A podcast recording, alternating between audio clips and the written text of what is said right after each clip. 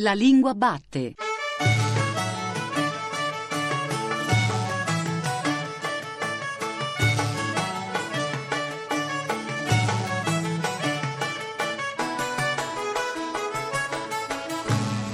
Buongiorno, buongiorno e buona domenica da Giuseppe Antonelli. Benvenuti anche stamattina all'ascolto della Lingua Batte, il programma di Radio 3 tutto dedicato alla lingua italiana. Oggi, dopo aver fatto puntate sulla politica, sulla neurolinguistica e mentre ci apprestiamo a immaginare una puntata sull'italiano della matematica, oggi, inopinatamente, per una volta, qui alla Lingua Batte, parliamo d'amore.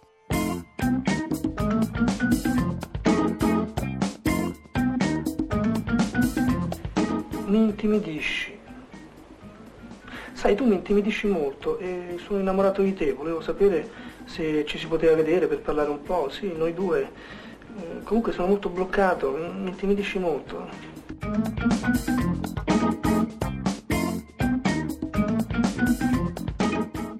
Mi intimidisci, diceva Nanni Moretti, un giovane Nanni Moretti, mentre faceva le prove per quella che un tempo si sarebbe chiamata una dichiarazione d'amore. Non è facile parlare d'amore, questo si sa, e più in generale è molto difficile parlare dei nostri sentimenti. E lo sa bene, lo sa bene Chiara Gamberale, che è qui stamattina con noi alla Lingua Batte. Buongiorno, Chiara Buongiorno. Gamberale, che i sentimenti li affronta, li racconta spesso nei suoi libri.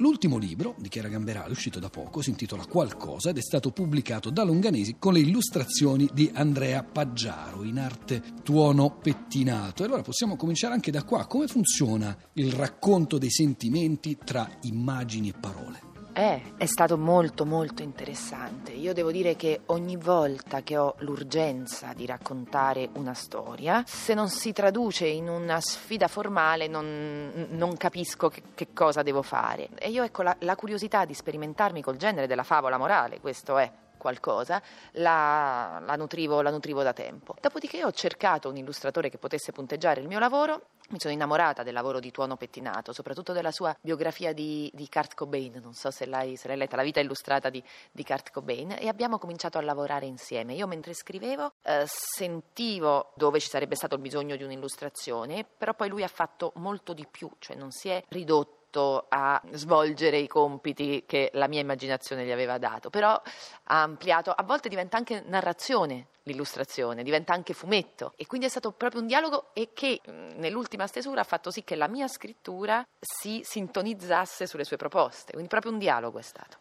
E ogni tanto le illustrazioni passano letteralmente attraverso la pagina, come succede nell'illustrazione di copertina. Siamo qui per parlare del racconto dei sentimenti. Chiara Gamberale, comincerei allora dal sentimento della nostalgia, perché tutti qui alla Lingua Batte, anche i nostri ascoltatori, le nostre ascoltatrici hanno una certa nostalgia di Parola Mia, quella trasmissione televisiva sulla lingua italiana con eh, il linguista Gianluigi Beccheria e con il compianto Luciano Rispoli. In una edizione c'era anche una giovanissima ragazzina Chiara Gamberale. Mamma mia, c'ero io, sì, grazie a Giovanni Minoli, perché fu un, eh, un tentativo di riproporre parola mia che io non conoscevo, io ero troppo piccola. Eh certo. Eh, perché io ero, ero- io ero troppo piccola durante la prima edizione, dopodiché ho visto tutti i filmati. E fatto sta che Minoli mi chiamò detto, senti, dice, vorremmo una scrittrice. Quindi, insomma, ha fatto un colloquio a una serie di, di giovani scrittrici e evidentemente l'ho, l'ho convinto. E è stata una stagione della mia vita importantissima perché io sono cresciuta un po' troppo in fretta perché ho esordito giovane, perché ho avuto responsabilità molto, molto giovane. Per me è stata l'infanzia, perché c'erano questi due maestri,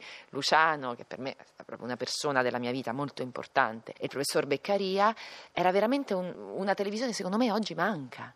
E, e quella è una nostalgia precisa, perché in questo romanzo, a proposito di nostalgia, eh, c'è questa espressione con cui io non ero mai riuscita a mettere a fuoco la nostalgia, secondo me, più pericolosa per l'essere umano, ma anche la più comune, che è la nostalgia di niente, no? Quando non, non sappiamo nemmeno di che cosa abbiamo nostalgia, ma il sentimento ci assale. E invece di parola mia, secondo me, anche solo da telespettatrice ho proprio nostalgia. Dalla televisione alla radio, perché a lungo Chiara Gamberale ha parlato di sentimenti, soprattutto di sentimenti a Radio 2. Il programma era Io, Chiara e l'Oscuro, L Oscuro. C'erano Ferrari e Buonanno ad accompagnarla e lì come funzionava? Era una specie di dialogo interiore. E Johnny Palomba che faceva il cuore, perché erano, ero, era io, Chiara, il apostrofo oscuro, e era un, un dialogo con le tre parti che ogni essere umano ha e che sono contraddittorie per loro stessa natura, perché Fabio Ferrari interpretava la voce del corpo, della pancia, quindi delle emozioni basse, Enrico Buonanno della testa invece e Johnny Palomba del, del cuore, quindi del, del, del sentimento. No? E non a caso Johnny Palomba parlava con un accento brasiliano e, e, era scemo, faceva la voce scema perché comunque il nostro cuore spesso non è intelligente, la testa invece lo è troppo e la parte bassa è la parte bassa e dunque cominciavamo questo, questo dialogo fra noi in cui le voci non andavano mai d'accordo, dopodiché si dava la parola agli ascoltatori. Ma torniamo a parlare di libri, Chiara Gamberale. Uno dei titoli di uno dei suoi libri cerca proprio di rendere concreto il sentimento dell'amore, dandogli, mi verrebbe da dire, un peso specifico. Quattro etti d'amore, grazie. Ma appunto, come si fa a raccontare l'amore con la dovuta concretezza, cioè senza cadere nell'astratto, retorico, eh. stereotipato, perché insomma si arriva dopo una lunga fila. Molti colleghi, scrittori amici erano perplessi rispetto a quel titolo, mentre invece quello che io considero uno dei miei due grandi maestri, che è Walter City, mi disse a me, a me piace, certo è anticonformista intitolare un libro Quattro etti d'amore, virgola, grazie. Ed è un romanzo sull'insoddisfazione, anche lì a proposito di sfide formali, finché io, io sapevo che volevo parlare di insoddisfazione, soprattutto di insoddisfazione femminile, finché non ho visualizzato il supermercato dove si ambienta questo romanzo, perché sono due donne che appellano la loro insoddisfazione una al carrello della spesa dell'altra. E io devo dire che, ecco, Walter City mi disse a proposito del titolo, disse sì, perché Aldo Busi se lo potrebbe permettere. Io certo. dissi, ma io non sono Aldo Busi. Lui mi disse, sì, però non si può partire da questi presupposti. Senza dubbio questo è il mio romanzo in assoluto più disperato, con un titolo che eh, diciamo per uno sguardo conformista può lasciare intendere invece un altro tipo di, di letteratura. C'è un altro titolo in cui campeggia la parola amore, un altro titolo di un libro di Chiara Gamberale ed è L'amore quando c'era.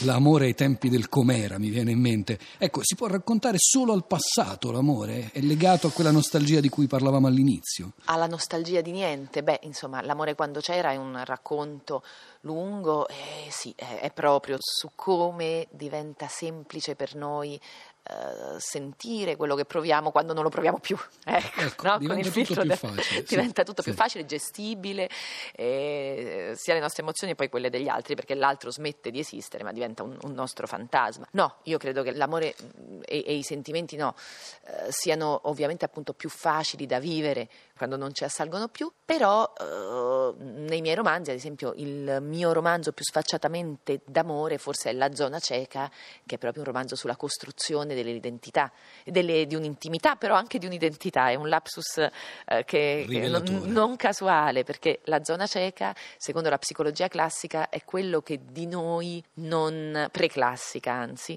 quello che di noi noi non cogliamo, ma un altro sguardo può, può cogliere. E, e questo secondo me nella dimensione amorosa cosa può avvenire come in nessun'altra dimensione. Proprio per questo la cerchiamo, proprio per questo fa paura, come hanno paura i protagonisti della zona cieca. L'amore è una pericolosa malattia che a differenza del morbillo o della varicella rischia di contagiarci più volte nel corso della nostra esistenza. Ti amerò per sempre. Sei la donna della mia vita. Ma soprattutto non ci lasceremo mai, sono le tipiche frasi che ci diciamo quando siamo innamorati. Chi di voi le avete almeno una volta? Ecco, perché evidentemente non sapete che la dopamina, neurotrasmettitore, cresce durante la fase dell'innamoramento. Diciamo che questa dopamina è una specie di droga naturale che ci porta a vedere il mondo a cuoricini. Ma questi valori tendono a normalizzarsi nell'arco di un paio di anni. Ragazzi, è scientificamente dimostrato L'amore romantico e passionale finisce dopo nemmeno mille giorni dal nostro primo bacio.